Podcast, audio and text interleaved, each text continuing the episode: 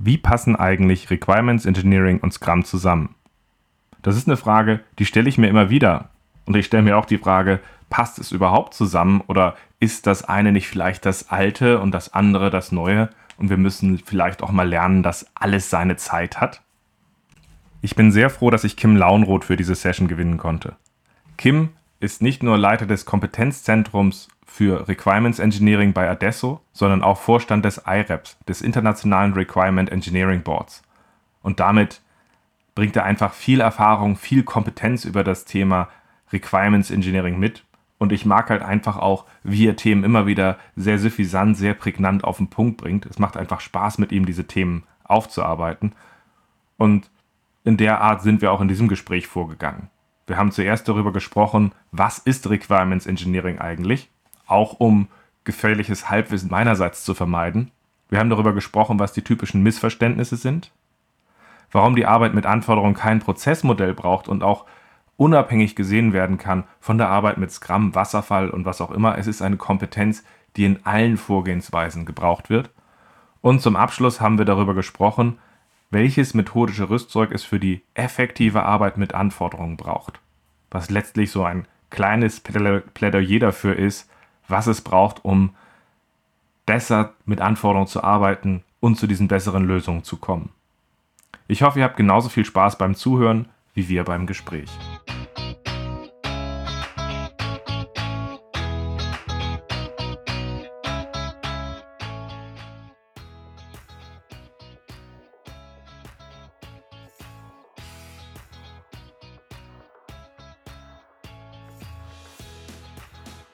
Moin Moin, herzlich willkommen in einer neuen Ausgabe meines Podcasts Scrum Meistern. Ich bin sehr froh, dass ich den Kim Lauenroth heute für eine Folge gewinnen konnte, weil wir arbeiten heute das Thema Requirements Engineering auf. Und wie passt das Ganze zu Scrum? So gesehen, Kim, schön, dass du da bist.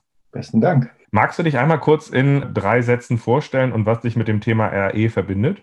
Ja klar, ich bin bei ADESO Kompetenzcenterleiter für Requirements Engineering, heißt, ich habe so eine Truppe von zwanzig Leuten, mit denen wir konkret bei ADESO Requirements Engineering machen, und darüber hinaus bin ich aktuell erster Vorsitzender des International Requirements Engineering Boards, einer Ausbildungs, äh, einem, einem Ausbildungsverband, der sich der Aus- und Weiterbildung im R E gewidmet hat, und ich habe unter anderem an den Zertifikaten R E at Agile mitgewirkt. Cool, das passt. Und zwar vor allem, um meine immerwährende Frage zu klären, wie passt das Ganze eigentlich zusammen mit diesem Agil? Als Baseline für diese Folgen benutze ich momentan ja die Folge oft missverstanden, inkrementelle Entwicklung in Scrum. Und da wollte ich dich einmal kurz zu einem Statement so drum bitten. Wie guckst du auf die Folge? Was sind so ein paar Highlights, die du hervorheben würdest? Also ich denke mal, das Wichtigste an dem Thema ist, dass man sich klar macht, dass man am Ende eines Sprints einen echten Wert liefert, der tatsächlich funktionieren kann. Das ist in meiner Welt eine ziemlich große Herausforderung in vielen Projekten und in vielen Vorhaben. Aber alleine der Gedanke, dass ich mich an einem klaren Wert festhalte und am Ende eines definierten Arbeitszeitraums etwas erreicht habe, was tatsächlich funktioniert, finde ich eigentlich als Grundphilosophie für jedes Softwarevorhaben wichtig. Ich stelle die naive Frage, warum? Weil ich die Erfahrung gemacht habe, dass man sich gerne so ein bisschen verkünstelt. Ne? Also Software hat ja...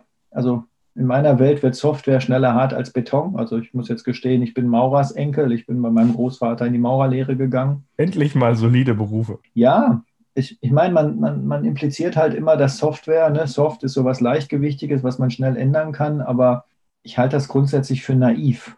Also ne, wer in, in Teams mit mehr als zwei Menschen Software entwickelt, wird feststellen, wie schnell Quellcode hart wird und wie schwierig es eigentlich ist, gute Software zu produzieren, beziehungsweise wie, was das für eine Herausforderung ist, im Team an Software zu arbeiten, weil man findet immer Dinge, die man verbessern kann. Absolut. Ich bin ja auch grundsätzlich für die Einführung, du hast ja vorhin gesagt, ihr seid für Ausbildungsberufe. Ich hätte gerne den Ausbildungsberuf des Softwarearchäologen. Also gerade wenn wir auf diese großen, gewachsenen Systeme gucken, wo Leute dann sagen, gucken wir uns doch mal an, was steckt da drin, was ist gemeint, wie funktioniert das jetzt hier? So ein bisschen so auch so mit so einem Pinsel quasi dann. Ähm, kann ich mir sehr gut vorstellen. Ja, klar. Also das, wenn ich meine eigene Hochschule habe, würde ich einen Lehrstuhl dafür einrichten wollen. Das finde ich cool. Ich melde mich als Prof an. Nee, das passt. Also es geht ja um das Feedback. Es geht darum, dass an der Stelle manchmal mit uns auch sehr abstrakte Gedanken durchgehen und einfach, damit wir mal hands-on sehen, was haben wir, was haben wir nicht, wie reagieren Leute drauf, eine ordentliche Erdung zu haben. Dafür ist dieses Inkrement essentiell für dich.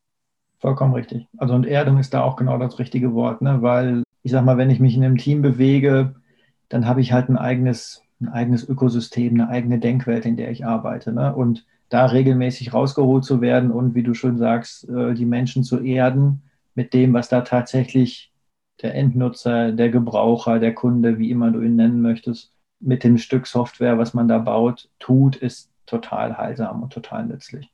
Ja, nee, macht Sinn. Mit dem Eindruck macht es eigentlich Sinn, auch dann zu sagen, okay, Scrum ist ja letztendlich nichts weiter als ein Rahmenwerk, was halt diese inkrementelle Entwicklung nutzt und dabei sagt, wie stellen wir uns da als selbstorganisierte Einheit so auf. Jetzt ist die spannende Frage, wie passt das Ganze zu Requirements Engineering und vor allem, welche Themen sollten wir heute im Podcast dazu behandeln? Welche Themen siehst du da? Also ich, ich fange ja bei den Diskussionen gerne mit Missverständnissen an, ne? Weil es gibt eine Menge von Missverständnissen in Bezug auf die Arbeit mit Anforderungen. Das ist mal so ein ganz zentrales Thema.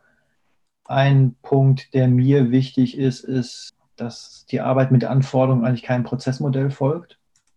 Und das Dritte ist eigentlich, glaube ich, das, das methodische Rüstzeug, was sich dahinter versteckt. Ne? Deswegen steht halt im Namen das Engineering, weil da halt ein systematisches Vorgehen, systematisches Arbeiten drinsteckt. Das sind mal so drei Punkte, die ich wichtig finde, über die man mal reden sollte. Ich habe jetzt zwei rausgehört. Einmal äh, als, als Hauptmissverständnis, das äh, hast du gesagt, grundsätzlich Missverständnis und danach Arbeiten mit Anforderungen braucht kein Prozessmodell? Oder genau, hast du das als einen Punkt? Das ist, nee, das sind zwei. Und der dritte okay. Punkt wäre im Prinzip das methodische Rüstzeug. Das methodische, das ingenieursmäßige Vorgehen, ne? Was halt recht nah an der Softwareentwicklung eigentlich ist. Das macht Sinn. Da würde ich noch einen Punkt vorschalten, nämlich was ist R E? Weil äh, ja. das, was du wahrscheinlich als eines der Missverständnisse häufig anführen wirst, ist, viele Agilisten wissen gar nicht, was das ist, geschweige denn schätzen das wert. So gesehen wäre mein Vorschlag, wir fangen genau mit dem Punkt an, was ist Requirements Engineering und warum ist das wichtig? Gehen dann zu den typischen Missverständnissen und gehen dann die anderen beiden Punkte ab. Das wäre so ja, mein, meine passt Idee. Hervorragend. Dann ja, fangen wir noch vorne an. Was ist denn Requirements Engineering, lieber Kim? Ja, Requirements Engineering ist der systematische Umgang mit Anforderungen.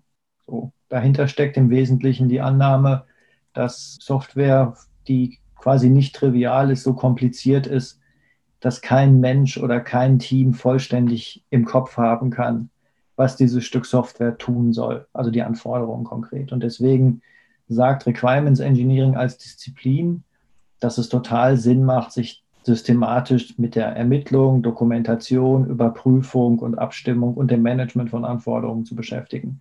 Das heißt, ich versuche das den Leuten immer so zu vermitteln, dass halt der menschliche Verstand halt einfach echt begrenzt ist, ne? Wenn man sich mal so mit den Psychologen beschäftigt, die sagen so sieben plus minus zwei Sinneinheiten ist das, was du im Arbeitsspeicher halten kannst.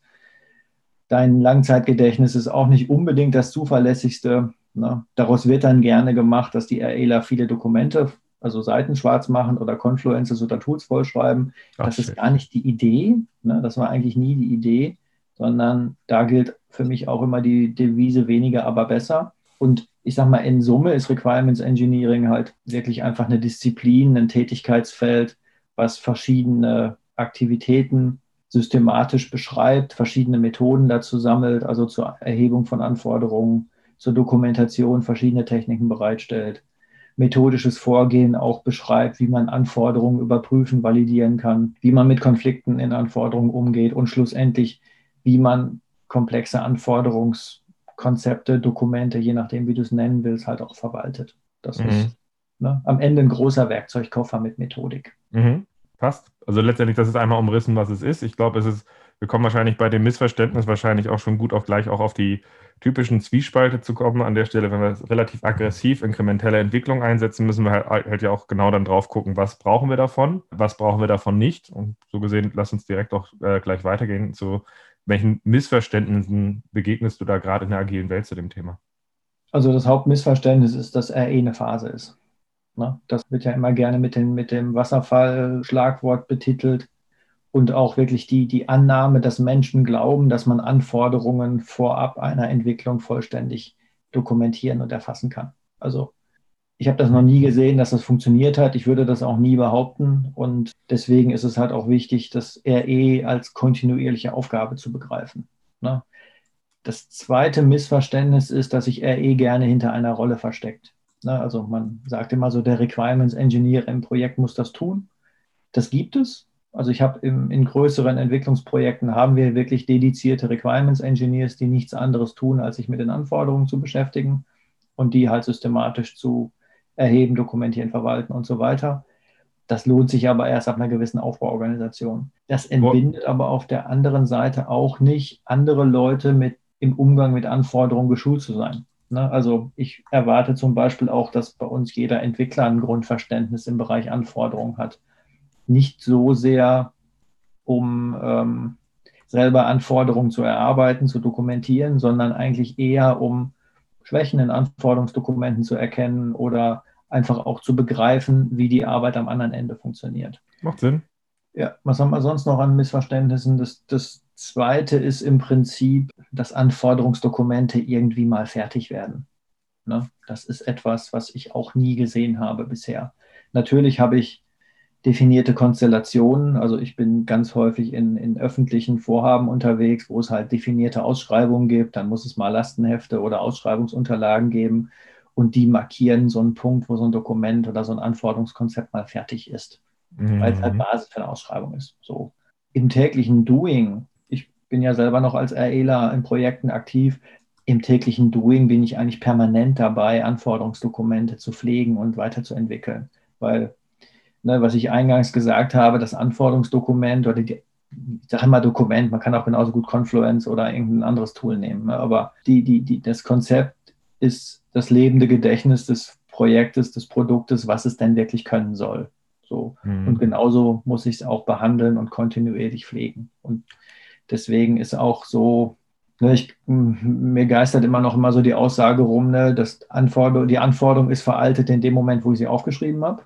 Das ist manchmal so, aber das macht dann auch nichts. Dann muss sie eben überarbeitet und weiterentwickelt werden, weil das ist so das dritte Missverständnis, was wir häufig begegnet, dass Anforderungsarbeit halt kein fortlaufender Erkenntnisprozess ist. Also ne, ich bin jetzt gerade Chef-REler für ein relativ großes Projekt bei ADESO und mein Wissen über die Software, die wir dort bauen, verändert sich jeden Tag. Ne? Das heißt, es entwickelt sich kontinuierlich mein Verständnis weiter und dementsprechend verändern sich auch die Anforderungen und verändern sich kontinuierlich. Und das ist ein ganz wichtiger Punkt, den wir gleich schon mal auf die Liste nehmen können, nämlich für inkrementelles Arbeiten musst du eigentlich als jemand, der Inkremente definiert oder auch darüber entscheidet, was jetzt wirklich rein soll, einfach ein sehr tiefes, umfassendes Verständnis von dem haben, was du da erreichen möchtest. Und dafür ist R E-Methodik eigentlich hervorragend geeignet, ne, weil man kriegt sehr viele Werkzeuge an die Hand, wie man Wissen über Anforderungen strukturiert, wie man das systematisch ablegt, welche Abhängigkeiten es gibt und so weiter. Warum siehst du, siehst du da den Punkt so wichtig drauf, dass man wissen muss, was du mit Inkrementen erreichen willst? Weil tatsächlich sehe ich halt auch eine Stärke im Vorgehen, wenn diese, also das ist jetzt fast der Übergang gleich zu dem Kein-Prozess-Modell an der Stelle. Wenn ich jetzt zum Beispiel mit Scrum arbeite und diese eine sehr aggressiv inkrementelle Entwicklung machen. Natürlich sollte ich eine Grundannahme haben und sollte auch irgendwie nicht einfach, ach, finde ich jetzt lustig, für zwei Wochen machen wir mal. Aber mhm. auf der anderen Seite nehme ich meistens auch sehr viele naive Verständnisse wahr, die diese Erdung durch ein Inkrement brauchen, wo teilweise der Punkt eben ist, die können, der Chef kann ähm, Hellseher sein oder sich dafür halten. Es kann sein, dass es aus einer systematisierten Befragung kommt oder nicht. Am Ende ist es so, wir haben ein Ergebnis, wir gucken drauf, aus dem lernen wir. Und das reduziert für mich in der inkrementellen Entwicklung tatsächlich den Punkt dabei, der Gewissheit, ob was aus einem Inkrement rauskommt. Jetzt, das ist jetzt meine Sicht und du hast gerade gesagt, es ist extrem wichtig, dass wir vorher auch wissen, was wir erreichen wollen damit. Genau, und da ist der Konjunktiv wichtig. Ne? Also ein Beispiel aus meinem aktuellen Projekt. Wir müssen, ohne zu sehr in die Fachlichkeit gehen, wir müssen Menschen über mehrere Wochen in Arbeit verplanen. Ne? Also wir haben so gewisse Aufgaben, die die Leute machen, die berücksichtigen Reisezeit, die berücksichtigen gewisse Zeiträume, was zu tun ist. Ich brauche unterschiedliche Kompetenzen bei den Leuten. Das ist so eine klassische personale Einsatzplanung. Kann man sich, denke ich, was darunter vorstellen. So. Und wir sollten halt in unserem Projekt ein Stück Software entwerfen, was genau diesen Planungsprozess unterstützt. So. Jetzt haben wir natürlich uns angeguckt, wie die heute arbeiten, ganz viel versucht zu verstehen, was man tun kann, was man besser machen kann. Und wir sind mit verschiedensten Ideen da reingegangen. Erstmal rein konzeptuell. Das ist jetzt reine R E-Arbeit, bevor ich überhaupt tatsächlich entwickle. Um überhaupt mal verschiedene Zielbilder zu entwerfen, wie so eine Software aussehen kann. Na, was kann die tun? Wie ist die strukturiert? Wie ist der grobe Prozess strukturiert? Das kann ich auf einer sehr abstrakten Ebene mit meinen Kunden, Endnutzern und so weiter sehr schön besprechen. So. Mhm. Ich komme dann aber irgendwann an den Punkt, wo wir sagen, wir sind jetzt an den Grenzen dessen, was ich mit Anforderungsarbeit, Requirements-Arbeit, je nachdem, wie du es jetzt nennen willst, erreichen kann. Ne, ich rede über Gedanken, ich rede über Ideen. Ich kann zwar mit Mockups und Papierprototypen oder auch mit Prototypen-Tools kann ich auch immer noch sehr viel erreichen, ohne konkrete Software zu haben.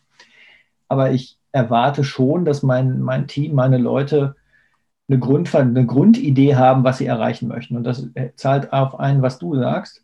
Und dann müssen wir uns in der inkrementellen Entwicklung jetzt überlegen, wie gehe ich da rein, um jetzt erstmal die Kernhypothesen dessen zu verifizieren, was mein Stück Software ausmacht. Ich gebe Ihnen ein konkretes Beispiel. Wir haben, wir haben so komplexe Abhängigkeiten und so komplexe Datenstrukturen, die wir verplanen müssen, dass unsere Software permanent mit drei Fenstern arbeitet, um halt verschiedene Visualisierungsmöglichkeiten zu haben und dem Nutzer auch die Möglichkeit zu geben, ähm, verschiedene Themen zu gucken. Wir haben sogar die Annahme definiert, dass der Nutzer mit zwei Bildschirmen arbeitet. Das kann ich auf dem Papier oder ich sage mal auf dem Confluence, um jetzt vom Papier wegzugehen, kann ich das total schön formulieren. Ne? Ich kann das auch mit meinen Auftraggebern abstimmen. Ich könnte mir das formal absegnen lassen, wenn ich in so einer Situation wäre. Ne? Mhm. Könnte ich sagen, hier unterschreibt das, weil ansonsten gibt es ein C R. Ne? Das ist ja das, das böse andere Vorgehen. Machen wir aber nicht, sondern wir sagen, okay, wir setzen das jetzt mal in der Stufe eins um. So. Und jetzt komme ich in das Inkrementelle rein. Ich sage, wir müssen jetzt gewisse Werte für den Nutzer erstmal realisieren, damit er überhaupt Feedback geben kann, ob die Anwendung, wie wir sie da gestalten, für ihn funktioniert. Und wir haben relativ schnell in zwei Sprints zwei Ausbaustufen dieser Software realisiert, nämlich wir haben in Stufe eins überhaupt erstmal die Interaktion mit dem Mehrfensterbetrieb gemacht mhm.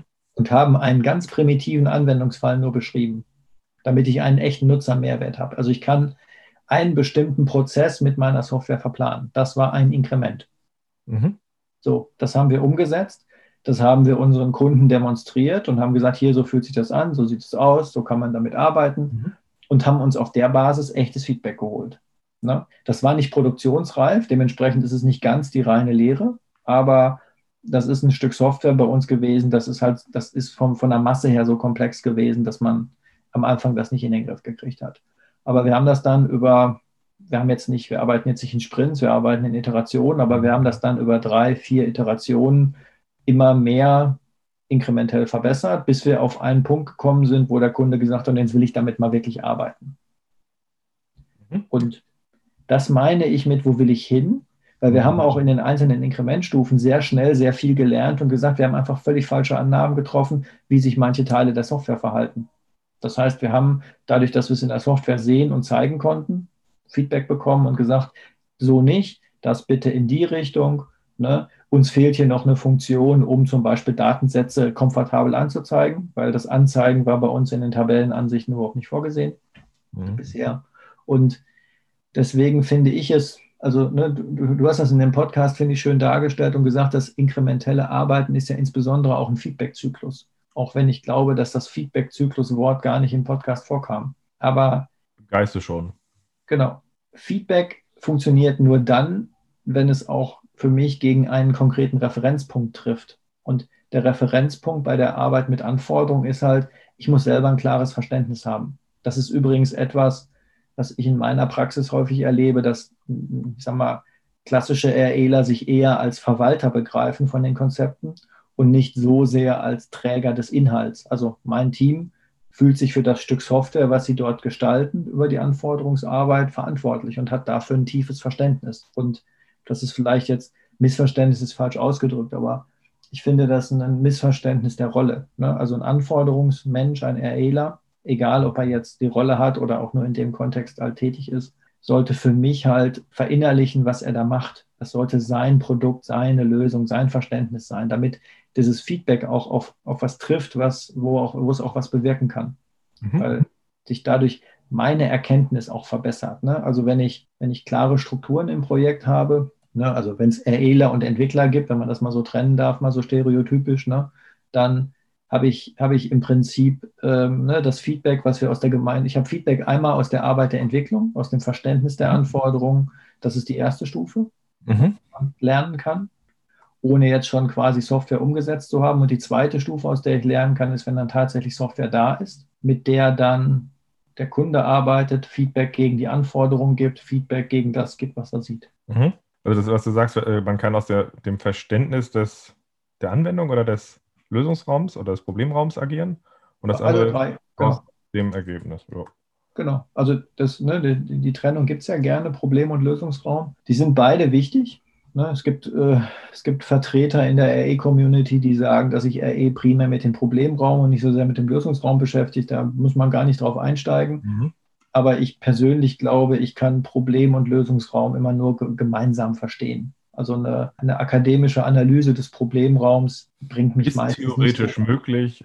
Genau. So. Hört sich didaktisch total gut an, aber ist praktisch meistens nicht. Kann man auch bestimmt toll auf eine Folie schreiben. Vielleicht kann man sogar eine Promotion machen. Da ist vieles möglich mit. Aber ich, hab da, ich wollte tatsächlich, also wenn ich dich jetzt richtig verstanden habe, siehst du R E als eine Profession an, eine Kompetenz an, die uns dabei hilft, orientierter und zielgerichteter zu handeln.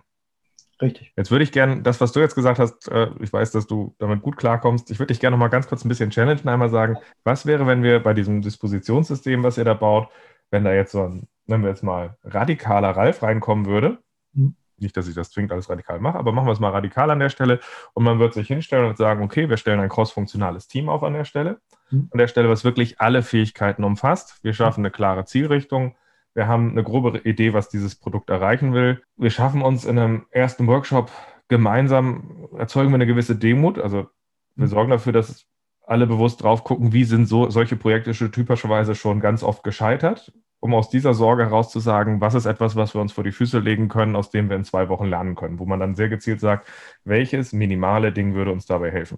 Wenn ich das jetzt erstmal ganz ohne das Verständnis, jetzt, nehmen wir jetzt mal so eine anthropologischen Beobachtung und anderen Dingen, die du eben mit rausgeführt hast, machen würde, was würde ich verpassen? Also warum wäre das schon ein gutes Vorgehen, aber was, fehl, was würde R E dem helfen, noch besser zu sein? R E würde dem, also...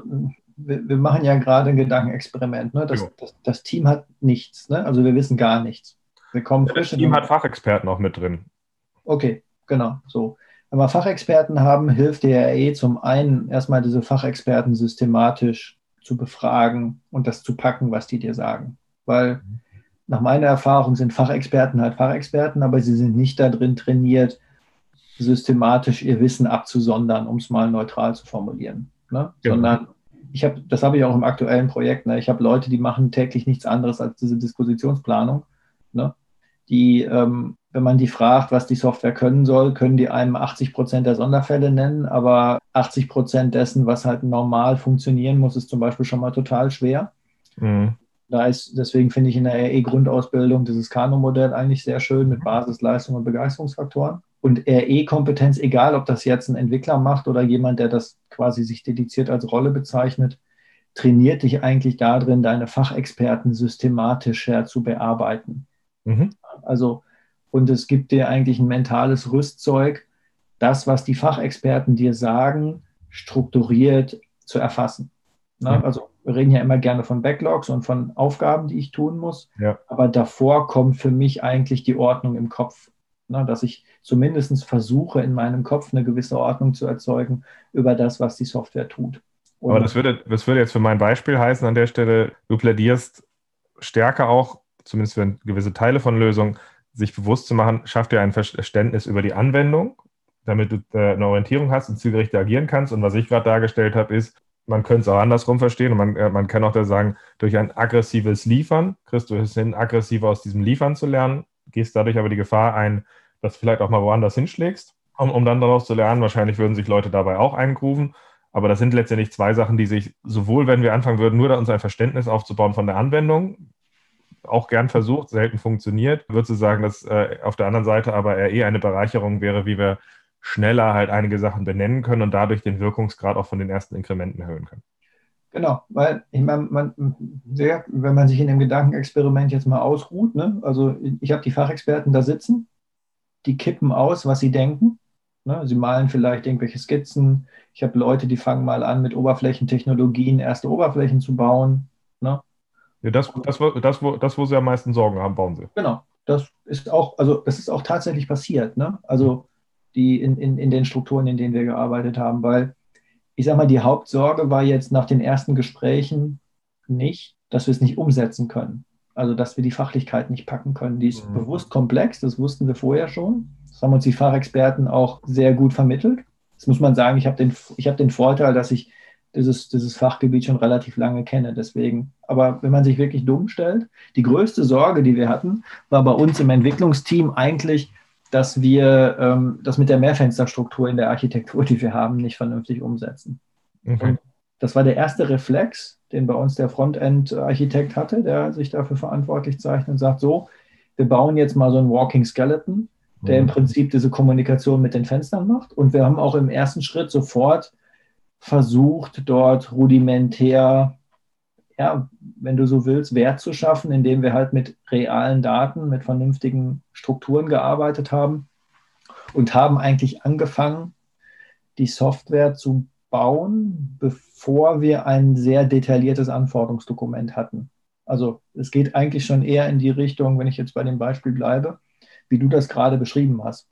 Und das ist für mich aber jetzt überhaupt kein Widerspruch für systematisches Requirements Engineering, weil ich sag mal, wir hatten halt zwei Leute im Projekt, die die Fachlichkeit tief durchdrungen hatten, neben mir noch eine Kollegin, die das halt auch verstanden hat, was die da tun. Und wir konnten das Team relativ einfach mit den guten User Stories und ähm, entsprechenden Handskizzen mit Input versorgen, dass wir mh, relativ zügig in die Umsetzung kommen. Und was wir natürlich auch gemacht haben, ist, wir haben die, die Entwickler in die Abstimmungstermine mit unseren direkten Stakeholdern, Ansprechpartnern mit reingeholt.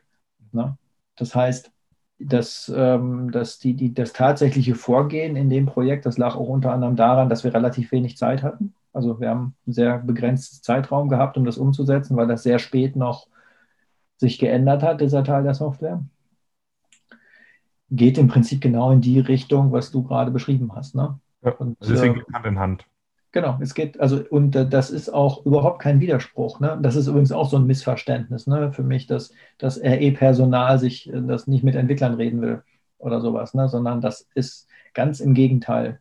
Deswegen ist es mir es wichtig. Gibt überall komische Freaks an der Stelle, genau. In allen Bereichen an der Stelle. Und du könntest mich jetzt ausführen mit irgendwelchen lustigen Sachen, die irgendein weiser Scrum-Mensch irgendwann mal irgendwo gesagt hat. Genauso könnte ich es mit dir machen und wir hätten einen genau. wunderbaren, nicht stattfindenden Dialog und wir könnten direkt rüberwandern in die amerikanische Politik. Ja, ja genau. Ich habe noch eine Frage, äh, bevor ich noch versuchen möchte, mit dir einmal kurz zusammenzufassen, ob wir äh, die, die dritte Frage schon bearbeitet haben, mit dem, dass es kein Prozessmodell braucht, um an Anforderungen zu arbeiten, weil ich glaube, das haben wir, können wir gleich zusammenfassen. Aber vorher noch, wie guckst du auf Unbekannte, Unbekannte dabei? Weil tatsächlich bestimmte Sachen kann ich auch nur definieren, wenn ich weiß, was ich tue. Und damit habe ich auch den Punkt dabei, dass ich häufig so aus so einem Ich weiß, was ich nicht weiß agiere. Wie, wie geht man dann um mit Unbekannten, Unbekannten in dem, was du jetzt gerade beschreibst? Also ich sag mal, unbekannt, unbekannt ist halt ganz viel Erfahrungswissen für mich. Also das erlebe ich bei, ich sag mal, bei Junior-Personal, was wir einstellen, ne, so Berufseinsteiger, die dann im R E-Umfeld unterwegs sind, die sind sehr erpicht darauf, zu versuchen, die Dinge vollständig zu erfassen. Mhm. Um halt auch quasi die ganze Welt auszuleuchten, um deine Unknown Unknowns zu finden. So. Was? Das schlägt sich dann in so Fragen wieder, fällt Ihnen noch irgendetwas ein? Ne, also habe ich noch ein, muss ich noch an irgendwas denken, so nach dem Motto. So. Und wie ich ja gerade sagte, Anforderungskonzepte, Dokumente, wie du es nennen willst, sind lebende Entitäten. Mhm. Genauso gehen wir mit Unknown Unknowns um. Und ich habe persönlich die Erfahrung gemacht, dass sehr systematisch aufbereitete Anforderungskonzepte, da kann man ne, eine ganze eigene Folge wahrscheinlich zu machen, wie das mit User Stories und so weiter zusammenspielt, das geht hervorragend. Wenn man die systematisch im Griff hat, und das meine ich mit der Handwerklichkeit, ne? Also R E ist ganz viel Handwerk, das Arbeiten mit Anforderungen, das systematische Beschreiben, das darüber nachdenken. Wenn ich das im Griff habe, schmeißen mich Unknown Unknowns fast nie aus der Bahn, wenn sie kommen. Weil du ein Gerüst hast, auf den du, den du Learnings einbeziehen kannst an der Stelle und damit halt auch zum einen kannst die Schlagrichtung erhöhen, also mhm. wo, wo sind die Drachen auf der Karte tendenziell? Als auch wenn sie kommen, kannst du dein Modell anpassen. Also so wie irgendwie Apple sich hinstellen kann, zu sagen, wir haben erst ein Tablet gebaut und den Mitarbeitern sagen kann, die sich nicht irgendwann am Band wundern, Mensch, das Tablet ist jetzt ganz schön klein geworden, rufen sie halt klarer aus, wir bauen jetzt ein Telefon, vergesst den Tablet. Genau. Ähm, diese Klarheit hilft dann, okay? Genau, die Klarheit, die Klarheit hilft und das ist ja, ich sag mal, das ist halt keine Klarheit im Sinne von, äh, ich weiß, wie die Welt dreht, sondern Mhm. Ich bin, ich bin bei uns im, also auf unserem Organigramm steht der schicke Titel leitender Anforderungsmanager. Das heißt, ich bin quasi das Mastermind, was die Konzeptarbeit angeht. Auf der anderen Seite habe ich einen leitenden Architekten, ne? Das wir sind quasi so die inhaltliche Doppelspitze. Aber das, das, das, das gibt den, den Gedanken Richtung. Ne? Also wer jetzt, das ist ein größeres Vorhaben, bei kleineren muss man darüber nicht nachdenken. Aber das Wichtige ist wirklich, dass du jemanden hast, in Scrum oder in der Agilität rede ich ja gerne von Vision oder von Zielbild. So. Und ich decke mit meiner Arbeit sehr stark das inhaltliche Zielbild, die inhaltliche Vision ab. Das heißt, was möchte ich wirklich tun mit der Software? Was sind die konkreten Aufgaben, die, wo ich unterstützen muss? Und wenn ich da ein klares, ich finde, die Psychologen sagen das immer sehr schön, sehr klares mentales Modell im Kopf habe. Ne? Also das ist auch nochmal, also die Arbeit mit Anforderungen ist nicht nur Arbeit mit Text, sondern die Arbeit mit Anforderungen ist ganz viel, sich im Kopf vorzustellen, wie die Software aussieht. Und ich meine jetzt nicht nur Oberflächen, mhm. Interaktionen und Clicky-Bunti, sondern insbesondere auch, bei uns heißt das Datenstrukturen, Prozesse, funktionale Abläufe. Also ne, ich kann dir jetzt quasi in der Luft ein Bild von unserem Softwaresystem skizzieren, wie das funktioniert und was es tut. Mhm. Und das gehört für mich insbesondere dazu, um halt genau dieses schnelle Reagieren zu ermöglichen. Ne, um auch wirklich gemeinsam mit dem Team schnell zu entscheiden, gehen wir jetzt in die Richtung, gehen wir in die Richtung nicht. Mhm. Ein ganz doofes Beispiel wieder aus, von, noch von vor zwei Tagen oder drei, irgendwann, letzte Woche war das. Da hat der Kunde angerufen und gesagt, uns fehlt hier noch eine Funktionalität, um Listen zu aktualisieren. Also wir haben mhm. komplexe Abfragen, die führen dann dazu, dass Daten geladen werden, muss man nicht drauf eingehen. Aber was auf der Oberfläche nicht drauf war, war ein Knopf, der im Prinzip die Daten einmal neu lädt. Das ist wichtig, weil im Hintergrund Leute an Stammdaten arbeiten, Pflegeprozesse und so weiter reinkommen. So. Und dieser dusselige Knopf aktualisieren, hatte keiner daran gedacht. Das kam jetzt im Test auf. Hat einer unserer Kundenvertreter angerufen und gesagt, hey, wie sieht das aus mit einer Schaltfläche? Und das sind so Themen, die kann ich dann quasi, ne, wir waren, sind da vor Ort gewesen, das kann ich über den Tisch klären mit meinen Entwicklern, ne, zusammen. Wir können sagen, hier, die kurzfristige Anforderung kam noch rein, Schaltfläche, ne? Und ähm, es war wirklich so, dass der, der, der Frontend-Architekt über seinen Rechner geguckt hat und gesagt hat, zehn Minuten. So, na, dann ist der Knopf drin. Ja, das heißt, ja, und das ist, das ist, das ist, das ist auch das, was ich mit Inkrement und wertschöpfend meine, weil der, der, der, eigentlich war der, ähm, der, der, die Iteration war Freitag zu Ende. Mhm. So. Und wenn ich jetzt mich quasi ne, an, an meinen eigenen Prozess mit User Story und Schätzen und allem Kram gehalten hätte, dann hätte ich das nicht hingekriegt. Aber das ist für mich ein ganz wichtiger Aspekt, auch jetzt im Blick auf Arbeiten mit Anforderungen und im Zusammenspiel mit Entwicklung, mhm. ne, dass man sowas einmal rüberruft ne, und dann auch relativ zügig ein Feedback kriegt und sagt, ja, setz das um, der Formalprozess kommt hinterher. Ne? Story also kriegst du. Das heißt im Grunde aber auch, dass, dass, das, was du jetzt gerade ansprichst, ist halt wirklich auch äh, eins der Missverständnisse, ist diese Abgrenzung von E E zu äh, R E zum Rest, sondern tatsächlich genau. Es geht um ein integratives Arbeiten. Genau, mhm. genau, genau. Und je besser ich begreife, was die Software können soll und sie auch wirklich tut, desto besser kann ich das in meinem Kopf auch mit meinem Team sortieren. Ne? Mhm. Passt. Können wir, ich glaube, wir haben es eigentlich schon, schon drumherum getänzelt, aber kannst du vielleicht auch mal helfen, das zusammenzufassen? Arbeit mit Anforderungen braucht kein Prozessmodell. So jetzt nochmal so zusammenfassend von dem, was wir jetzt diskutiert haben, in zwei, drei Sätzen. Was meinst du damit? Genau. Also ich brauche natürlich, wenn, wenn, wenn ich jetzt quasi in einer P O-Rolle oder in, in, die, in einer Rolle bin, wo ich sehr präzise definieren muss, was umzusetzen ist, wenn ich Anforderungen packen will, brauche ich natürlich eine gewisse Vorlaufphase, um mir das Wissen drauf zu schaufeln. Das würde ich aber nicht als Prozess bezeichnen. Ne? Also Prozesse habe ich immer, wenn ich über Projektabläufe rede. Also wenn ich... Ne, bei so klassischen Ausschreibungsprojekten, dann habe ich einen Prozess, weil ich muss bis zur Ausschreibung, muss ich ein Angebot, dann muss ich das weiter zerhacken und so weiter. Und der Fehler, den ich halt immer erlebe, ist, dass man halt versucht, diese Arbeit mit Anforderungen auch in diesen Prozess komplett reinzugießen und zu sagen, okay, zum Meilenstein X sind die Anforderungen klar und fest. Und das habe ich in meinem Geschäft bisher noch nicht erlebt und würde ich auch nie in der Härte sagen. Was klar sein muss bis zu einem gewissen Zeitraum ist quasi der grobe Scope. Das heißt, in welchem Umfeld bewege ich mich, ne? Damit ich Zeiten, Releases, ich habe hab in meiner Welt immer Organisationen, die hinten dran hängen, die sich darauf verlassen, dass wir in einer definierten Zeit gewisse, einen gewissen Lieferumfang haben. So.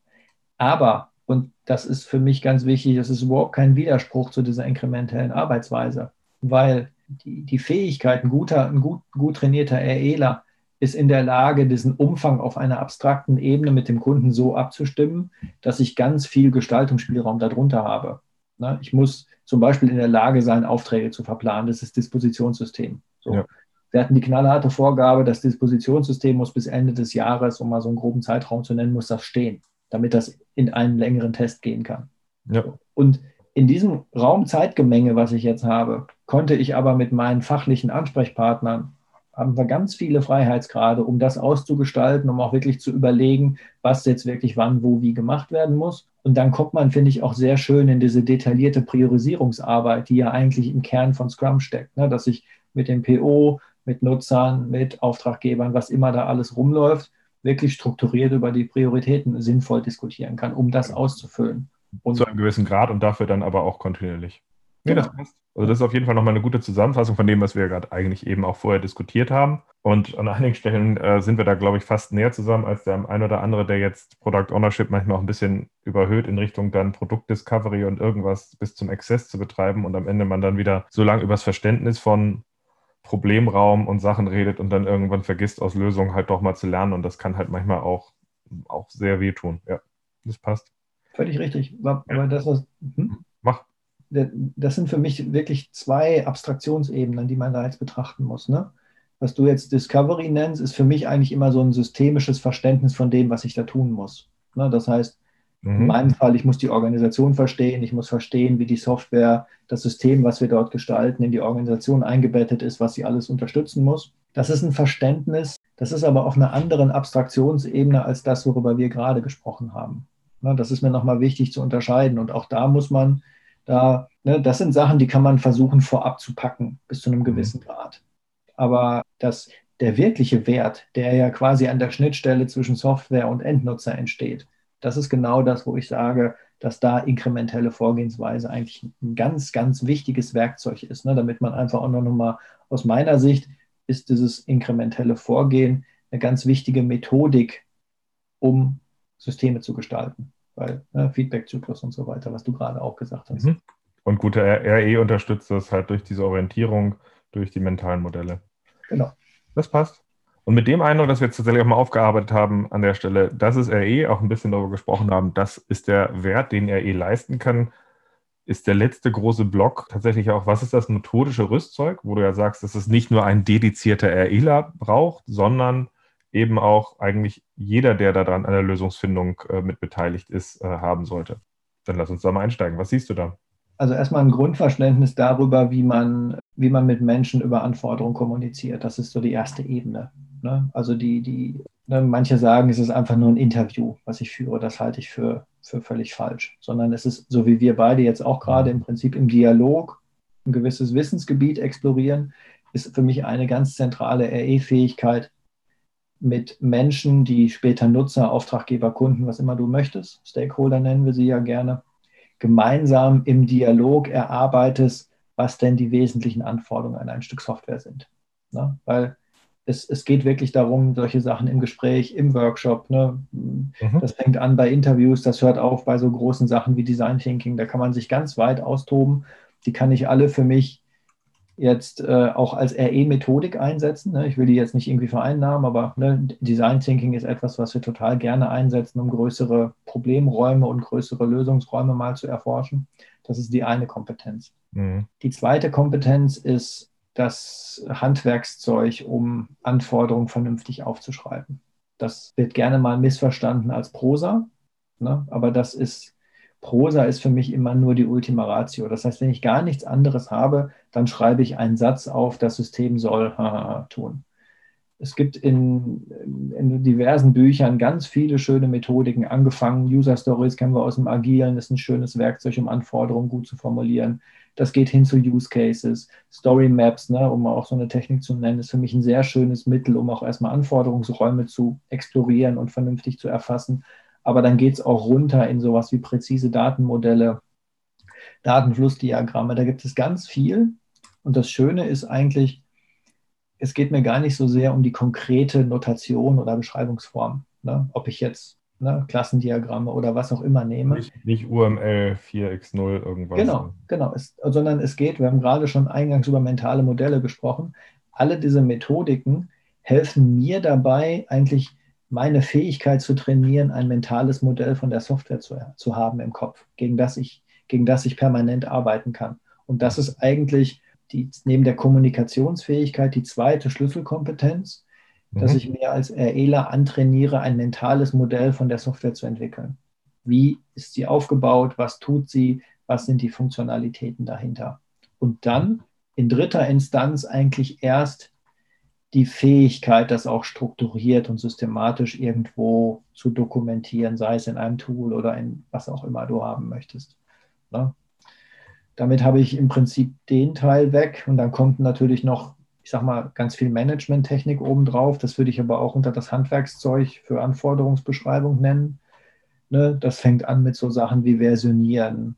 Das fängt an mit so Sachen wie nochmal extra Attribute, Abhängigkeitsbeziehungen und so weiter zu definieren. Will ich aber gar nicht tiefer rein. Das ist alles Handwerkszeug im Umgang mit Anforderungen. Und dritte Kompetenz ist dann natürlich, das Ganze auch auf eine zeitliche Achse zu legen. Weil, wie ich ja schon immer sagte, R E-Arbeit wird eigentlich nie fertig, sondern R E-Arbeit ist kontinuierlich und das heißt, ich muss ein sehr, ein guter R Eler ist ein sehr hochorganisierter Arbeiter. Das heißt, er weiß sehr präzise, wann er wo, wie was zu tun hat, weil du hast einfach auch einen Haufen an Kleinzeug auf dem Tisch. Während wir hier sprechen, läuft mein Postfach wahrscheinlich gerade wieder voll mit irgendwelchen E-Mails und Kommentaren, wo mhm. ich aus der Entwicklung heraus nochmal Details in meinen Anforderungsdokumenten anpassen muss. Und mhm. das, das ist quasi die Fähigkeit, sich dann in den Entwicklungsprozess zu integrieren. Na, na, also managen heißt auch, sich die Fähigkeit zu haben, sich im Entwicklungsprozess zu erklären, okay? Genau, ne, weil ich muss im Takt der Entwickler genauso mitarbeiten, wie, ähm, wie, wie jemand, der Software entwickelt oder testet oder sonst irgendetwas tut. Mhm. Nee, macht Sinn. Also das heißt, ich muss mal ganz kurz zusammenfassen, weil du hast mehrfach drei, drei Punkte aufgezählt und bei mir sind es, glaube ich, fünf geworden, wenn ich gerade so zugehört habe. Es geht um ein Grundverständnis, wie man äh, mit Menschen über Anforderungen spricht. Es geht darum, ein mentales Modell über die Software, die wir da schaffen wollen, zu bauen, sodass wir sie im Kopf haben, auch, auch, auch gemeinsam drauf gucken können. Es gibt das Handwerkszeug, um Anforderungen richtig aufzuschreiben. Mhm. Und dann geht es um das Managen auch dessen, sodass ich mich in den Entwicklungsprozess integrieren kann. Das waren, ja. glaube ich, die Punkte, die du hattest, oder? Genau. Gut. Ne, das passt. Das macht Sinn. Und finde ich auch tatsächlich ganz spannend, weil man sich ja halt immer fragen muss, okay, wie schaffen wir es als Team dabei, dort reinzukommen? Also beispielsweise eine Sache, die ich mache, die habe ich nie unter R E gepackt, aber ich arbeite mit äh, den Entwicklungsteams immer sehr aktiv daran klarzumachen, pass mal auf, wir haben Sachen, die vorne reinkommen, in Anführungszeichen, wo der Product Owner eine Orientierung gibt. Und wir zeigen im, äh, im Sprint Review, zeigen wir, wie wir das Ergebnis haben und das große Ganze einordnen und bewerten. Und von einem guten Lösungshandwerker erwarte ich, dass ihr es einordnen könnt und bewerten könnt, so dass wir in einen Dialog mit Stakeholdern treten können, damit etwas Gemeinsames entsteht und auch eben auch zurückgespiegelt werden kann, haben wir es verstanden, aber auch dieser direkte Dialog entsteht und die Expertise einfließt. Das ist für mich ein ganz wichtiger Punkt, der für mich auch immer über die Zeit erst entsteht, weil die meisten dazu tatsächlich im Zusammenspiel nicht in der Lage sind. Genau, völlig richtig. Mhm. Nee, das ist ein runder Kasten an der Stelle. Das macht Sinn. Und damit haben wir eigentlich ja auch schon eine ganze Menge Sachen jetzt im Podcast behandelt, wenn ich gerade so drüber nachdenke. Wir haben einmal drüber gesprochen, was ist R E, wir haben drüber gesprochen, was sind die typischen Missverständnisse. Dann sind wir ein bisschen hin und her gegangen, um eigentlich das, was wir besprochen haben, darüber zusammenzufassen. R E ist eigentlich kein Prozessmodell, es braucht kein äh, Prozessmodell, um Anforderungen zu bearbeiten und sie sind wichtig, um diese zielgerichtete, orientierte Art zu haben, daran zu arbeiten. Und jetzt haben wir tatsächlich nochmal auch gesagt, okay, es gibt diese vier Bereiche, so methodisches Rüstzeug, wovon wir uns mehr wünschen, so gesehen. Finde ich ein ziemlich rundes Paket für diese Folge und kann erstmal sagen, das ist super, weil das hilft tatsächlich mir und ich hoffe auch vielen anderen dabei, so ein bisschen aus diesen Ressentiments rauszukommen und zu sagen, stimmt, da und da macht es einfach mal Sinn hinzugucken. Ich würde dich zum Abschluss der Folge nochmal so um so ein kleines Schlussstatement bitten. Also entweder so ein kleiner Appell oder ein kleiner Tipp, den du den Hörern nochmal mitgeben möchtest. Also was mir wichtig ist, ist, ne, ich habe das gerade schon gesagt, Arbeit mit Anforderungen ist Handwerk. Ne? Also genau wie Softwareentwicklung, gute Realisierung auch Handwerk ist, wäre es mir wichtig, dass Menschen begreifen, dass Arbeit mit Anforderungen auch gutes Handwerk ist. Und bei gutem Handwerk ist es halt leider immer so, dass man das üben und trainieren muss. Und das gilt insbesondere auch für die Arbeit mit Anforderungen. Ne? Ich erlebe das immer wieder, dass Leute einfach, weil sie gerade da sind, auf die R E-Rolle geschubst werden und sagen, hier, schreib du mal bitte die Anforderungen auf. Dem möchte ich allen empfehlen, das durch entsprechend trainierte, ausgebildete Leute zu ersetzen, weil nur dann kann man das, was wir gerade diskutiert haben, auch wirklich als Stärke ausspielen. Cool. Kim, danke für deine Zeit, hat wie immer Spaß gemacht und du hast auch schon so einen leichten Ausblick gegeben, Ralf, vielleicht ist dieses systematische Aufarbeiten ja nochmal ein Thema für eine spätere Folge, habe ich mir notiert. Danke für deine Zeit, an alle anderen danke fürs Zuhören und bis zum nächsten Mal. Gerne.